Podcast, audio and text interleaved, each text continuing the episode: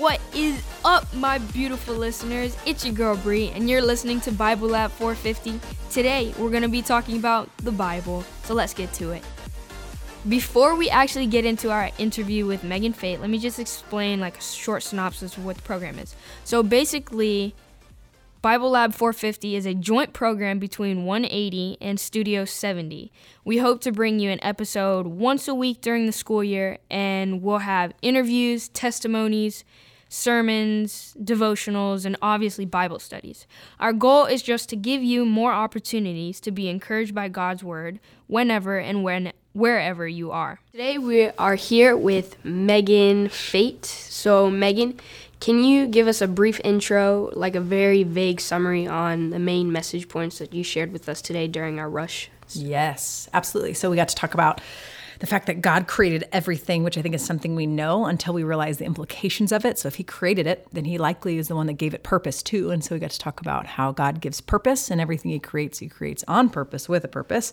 And then we talked about uh, part of God's good plan for us is each other and the power of community, of really being known and what can take place if that's the case. Talked a little bit about, man, uh, the temptation to listen to other voices other than God's, and then the results of that to experience shame, blame, hiding, fear, anxiety, all the things that we uh, don't realize are byproducts of listening to wrong voices. And then also, the cool thing is, talked about God's response to even when we listen to other voices, about how He still moves toward us and how crazy that is that a perfect, holy, set apart, amazingly powerful, can do anything God still sees us and wants relationship with us. And then this afternoon, which we haven't talked about yet, but we can talk about because people are listening to this after the fact, we get to talk about why the gospel really is good news for us today. Cool. All right, so I remember that you um, you had a way of explaining like how you share your love with others using a cup as mm-hmm. an example. Yes. So what made you realize that even if you do spread love to everyone, but depend on others' opinions to refill mm-hmm. that cup, to use to pour out to, like so other people fill up the cup and then you use their opinions to fill up your own. Yeah. Um, when did you realize that that wasn't God's plan for your yeah. life? Yeah. There's a prayer in Ephesians chapter 3 where Paul prays for a group of Christians and says, May we know that we're loved by God. And then it's, it's almost like he goes, So that you can know that you're loved by God. And I would always want to fill that in by we're loved by God so that we do radical things, change the world. And yes, but that will only take place if you really know that you're really loved by God. And some of you are going, hey, I heard that when I was little. For sure. Does it change you to the point that you don't have to worry about finding love elsewhere? Because He doesn't just fill us a little, He fills us to the point of overflowing. And the overflowing is our purpose. And so, man, I realized it was a problem really when I got myself in trouble in college and I realized I had been trying to please people around me more than pleasing God, and it got me in actual trouble. And so I found myself in trouble. Uh, and I didn't realize it was a problem. And it was just something really small, pleasing people, which I thought was good because why wouldn't we want to please other people, right? Yeah. But I realized, man, when I get filled of other people's opinions, then even what I'm giving away is shallow. And it's not the type of love that people actually need. It's just I'm filled up by people's opinions to only teach other people that other people's opinions matter more than God's opinion. And I think these types of things are things I've known my whole life, but it wasn't until it got me in trouble. And I think that's why I love speaking about it, specifically to high school students, is go like, you don't have to get yourself in trouble. You don't have to. Sometimes God uses that in radical ways, and some people have already gotten themselves in trouble. And I, that's what I love about the story. Doesn't end with sin. It also doesn't begin with sin, but it doesn't end with sin. Each time we experience the sin of other people, we get to see God's response to it. He takes sin very seriously, but He also uh, still is moving toward a relationship. So for me, it was it was so transformative to realize, man, people's opinions last for only a bit and that's the weird part. It works. I mean, I think we need to yeah, acknowledge yeah. that. People liking you works, but it only keeps you coming back for more, and then you become a slave to the opinion of other people. And when you talk about the results being things like slavery to the opinion of other people, no one wants that. But at the same time, it just happens, and we're not even conscious. So, what I love doing is waking people up to go, you don't have to live that way. In fact, you can walk into a room already loved and then live loved instead of wait to be loved. Yeah, that's awesome. You're awesome. Thanks. You're welcome. So is everyone listening. Good job paying attention. um, how can you experience God's love and where do you find it? Great. Wow, just the best question. Can you ask it one more time so that everyone can think through this? How can you experience God's love and where do you find it? Hmm. Wow, what a phenomenal question. I would say I find it a lot of places. First one is I find it when I'm looking for it. So, where do you, f- there's a cool scripture that I, is pretty common. It just says this if you seek me, you will. Find me. You know it.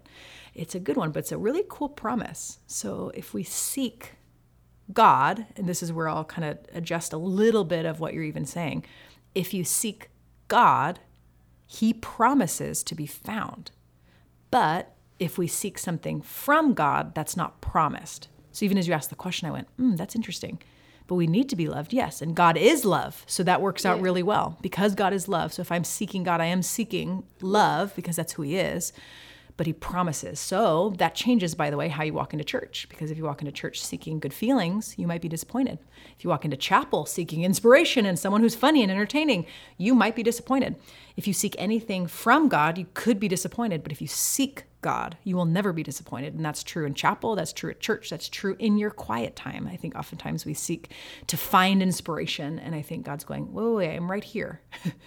when you seek something else, I think we walk away from things disappointed and we somehow equate feelings with God. Now, God can cause feelings, but He isn't just a feeling. And I think we seek the wrong thing. So, how do I find God's love? Well, because God is love, I seek Him. And by the way, one thing I do practically, so not this, this is just like a inspirational moment, but Yeah.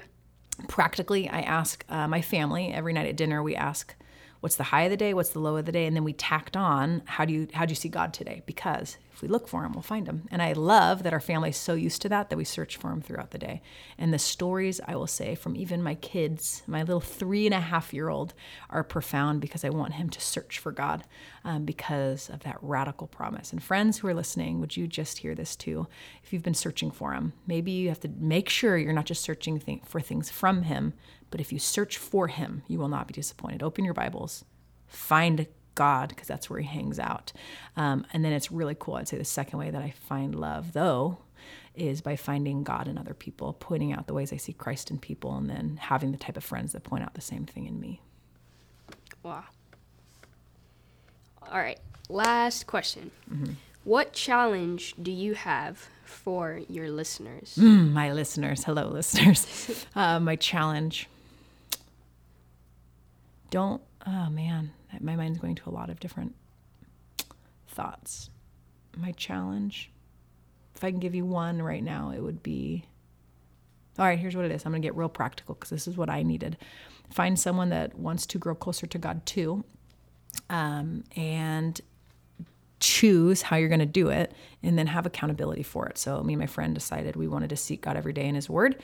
And so, what we did is every day we would text each other one sentence about what we discovered about God each day. And so it was practical and it was always a trigger to remind the other person also. And it was it ended up being like a competition who could get there first because I'm competitive. But I'll say that having community is one of the best gifts we don't utilize for the best. Yeah. Um, and so the other practical thing I would say is change around your phone apps. Put those little brown Bibles in the places of your social media, not necessarily to cancel your social media, but just to remind where the tendency is for you to search for love, and it'll just draw your attention right back to His Word. So I would say those two things: one, find someone that you want to, for instance, read the Bible with, and text each other. Use use media for the good, and then secondly, switch around your apps a little bit. I think you'd be surprised at how often you mindlessly jump to the wrong places for love. All right. Well, Megan, thank you for joining us. Uh, I hope you have a good flight to California. Yeah. And like as of right now, um, I wish you the best for your next rush.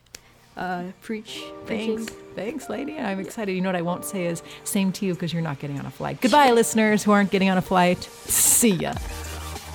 Thank you for listening. We hope you enjoyed today's interview. Once again, I'm Brianna McDaniel, and we will see you next week.